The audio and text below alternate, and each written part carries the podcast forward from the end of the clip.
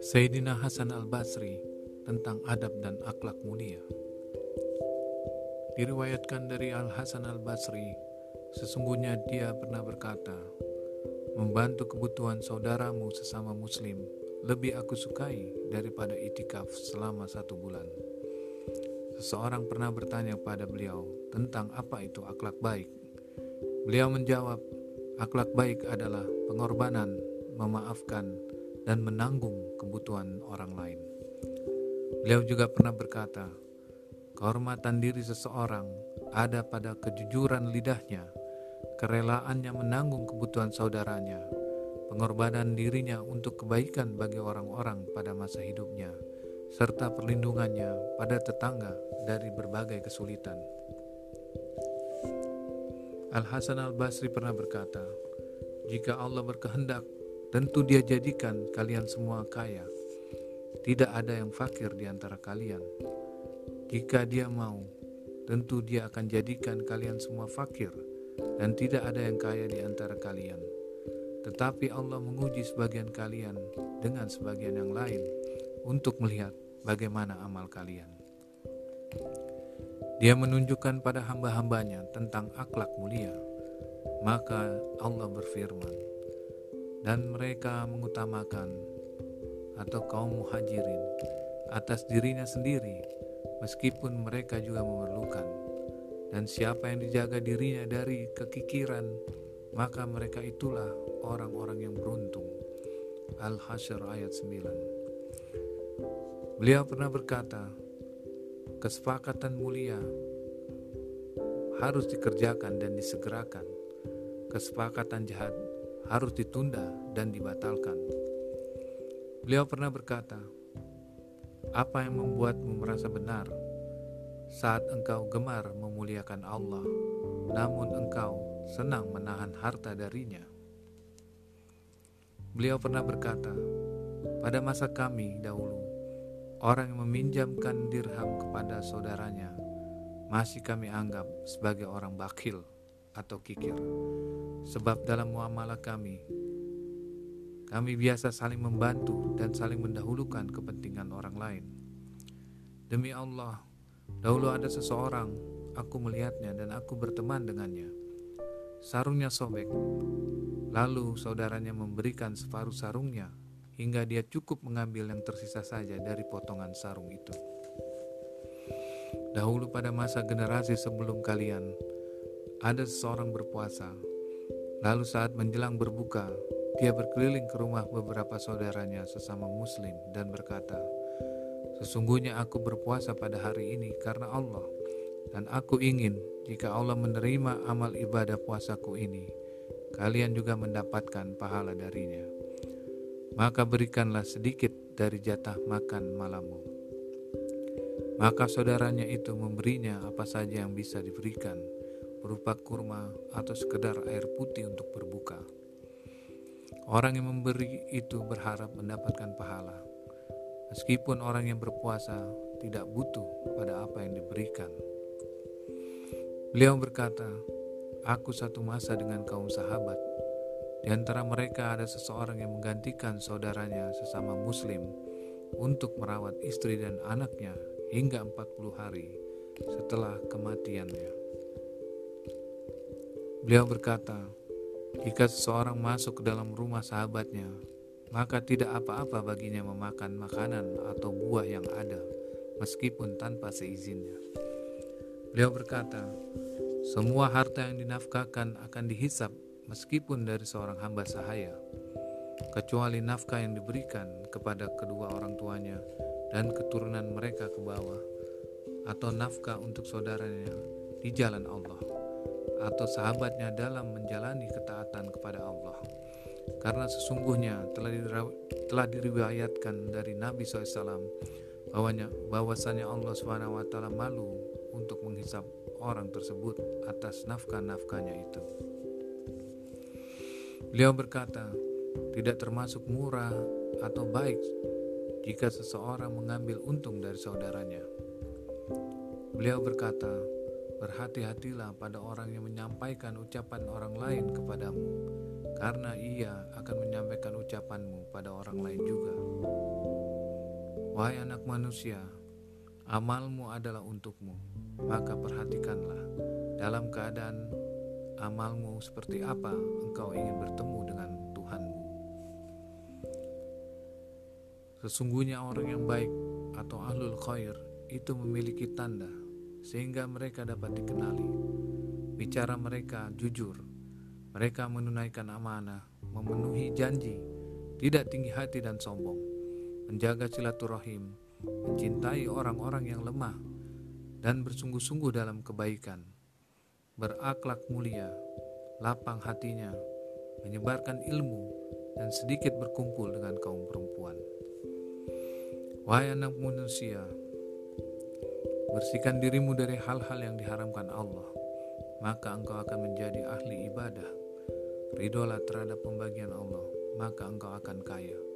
Bersikap baiklah kepada tetanggamu, maka engkau akan aman. Cintailah manusia sebagaimana engkau mencintai diri sendiri, maka engkau akan mendapatkan keadilan. Kurangilah tertawa, karena tertawa mematikan hati, sebagaimana juga mematikan badan. Beliau berkata, "Wahai manusia, sesungguhnya kalian tidak akan mendapatkan apa yang kalian cintai kecuali dengan meninggalkan apa yang kalian inginkan, dan kalian tidak akan menggapai apa yang kalian angankan kecuali dengan bersabar atas apa yang kalian benci." Beliau berkata, "Sabar adalah salah satu harta surga." Dan sesungguhnya manusia dapat menggapai semua kebaikan hanya dengan bersabar satu saat saja. Beliau berkata, siapa yang dianugerahi makom ridho, maka kebutuhannya akan dicukupi. Dan orang yang dicukupi kebutuhannya, ia bersabar atas ujian. Dua orang laki-laki berseteru di hadapan Al-Hasan Al-Basri. Maka salah seorang yang dicaci berdiri sambil mengusap keringat di wajahnya sambil membaca surat Al-Shura ayat 43. Tetapi barang siapa bersabar dan memaafkan, sungguh yang demikian itu termasuk perbuatan yang mulia. Lalu Al-Hasan Al-Basri berkata, Alangkah bijaknya orang ini. Demi Allah, dia memahami ayat itu saat orang-orang bodoh bahkan mengabaikannya. Hasan Al-Basri berkata, Wahai anak manusia, bersabarlah atau engkau sungguh akan binasa. Telah diriwayatkan bahwa seseorang pernah membenci Abu Dzar radhiyallahu anhum. Maka beliau berkata, Sesungguhnya antara aku dan surga terdapat jalan. Jika aku melewatinya, maka aku lebih baik dari yang kau ucapkan. Jika aku berbelok pada selain jalan itu yang menuju neraka, maka aku lebih buruk dari yang kau katakan. Berhentilah, wahai pria Sesungguhnya engkau akan menuju pada zat yang mengetahui pandangan khianat dan apa yang tersembunyi di dalam dada. Suatu ketika seseorang mencaci seorang lain. Al-Hasan al-Basri menanggapi orang itu. Andai saja Allah tidak mendengar, tentu aku akan meladenimu. Beliau pernah berkata, sabar ada dua, sabar saat menghadapi musibah dan sabar menghindari kemaksiatan. Siapa yang mampu melakukan itu, maka dia telah mendapatkan dua kesabaran yang paling utama. Beliau berkata, "Tidak ada tetesan yang paling dicintai Allah selain tetesan musibah menyakitkan yang dihirup penderitanya dengan tenang dan sabar, atau tetesan marah yang dipikul dengan memaafkan dan berlapang dada." Beliau berkata, Wahai anak manusia, engkau tidak mungkin menyatukan keimanan dan pengkhianatan sekaligus. Bagaimana engkau disebut mukmin jika tetanggamu tidak merasa aman darimu? Atau bagaimana mungkin engkau disebut muslim sedangkan manusia tidak merasa aman darimu? Bukankah telah diriwayatkan dari Nabi SAW? Tidaklah beriman orang yang tidak amanah dan tidak tidaklah beragama orang yang tidak menepati janji. Beliau SAW juga bersabda, orang yang ditakuti bahayanya oleh tetangganya bukanlah orang mukmin. Al Hasan Al Basri juga berkata, "Wahai anak manusia, sesungguhnya engkau tidak berhak mendapatkan hakikat iman kecuali engkau tidak mencela aib orang yang yang mana itu merupakan aibmu juga. Maka perbaikilah aib yang ada di dalam dirimu. Engkau tidak termasuk orang yang memperbaiki aib kecuali engkau melihat aib orang lain sedangkan engkau telah merasa lebih baik dalam memperbaikinya. Wahai manusia, jika engkau orang yang bijak, maka jangan mencari aib orang lain. Sesungguhnya amba yang cintai Allah adalah yang demikian itu. Ada yang mengisahkan bahwa seseorang menendangkan syair untuk beliau sebagai berikut. Berani sekali orang itu mencela orang-orang, sedang aku tahu di belakang ia orang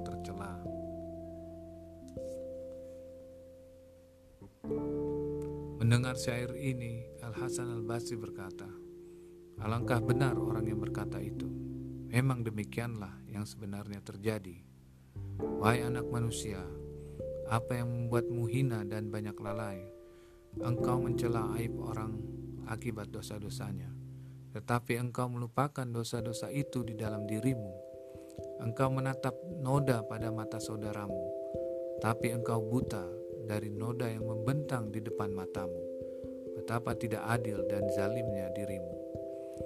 Beliau pernah berkata, diriwayatkan bahwasannya Rasulullah SAW bersabda, Orang-orang baik, ahlul ma'ruf, di dunia adalah orang-orang baik di akhirat. Hal itu karena Allah mengampuni dosa-dosa mereka berkat kebaikan yang mereka sebarkan pada makhluk Allah di dunia. Lantas Allah Subhanahu wa taala berfirman pada mereka pada hari kiamat. Bagikanlah kebaikan-kebaikan kalian pada orang yang kalian kehendaki, karena aku telah mengampuni dosa-dosa kalian maka orang yang ahlul ma'ruf itu pun membagi-bagikan kebaikan mereka sehingga mereka tetap menjadi orang-orang ahlul ma'ruf di akhirat sebagaimana mereka di dunia.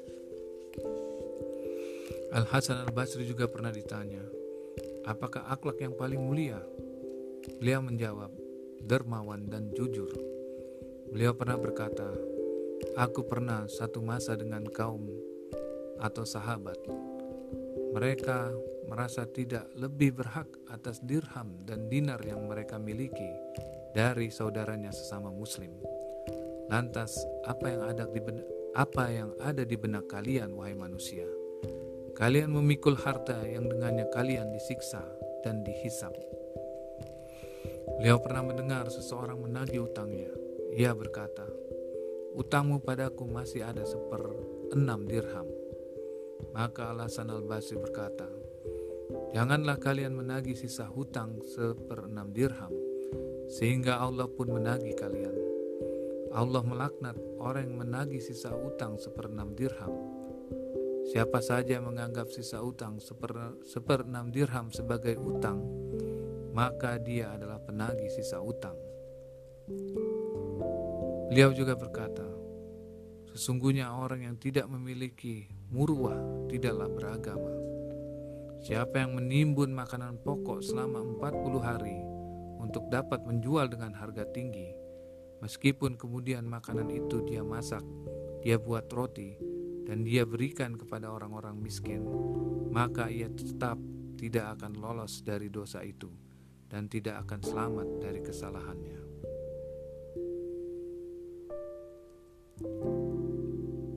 Wa min Allah taufik.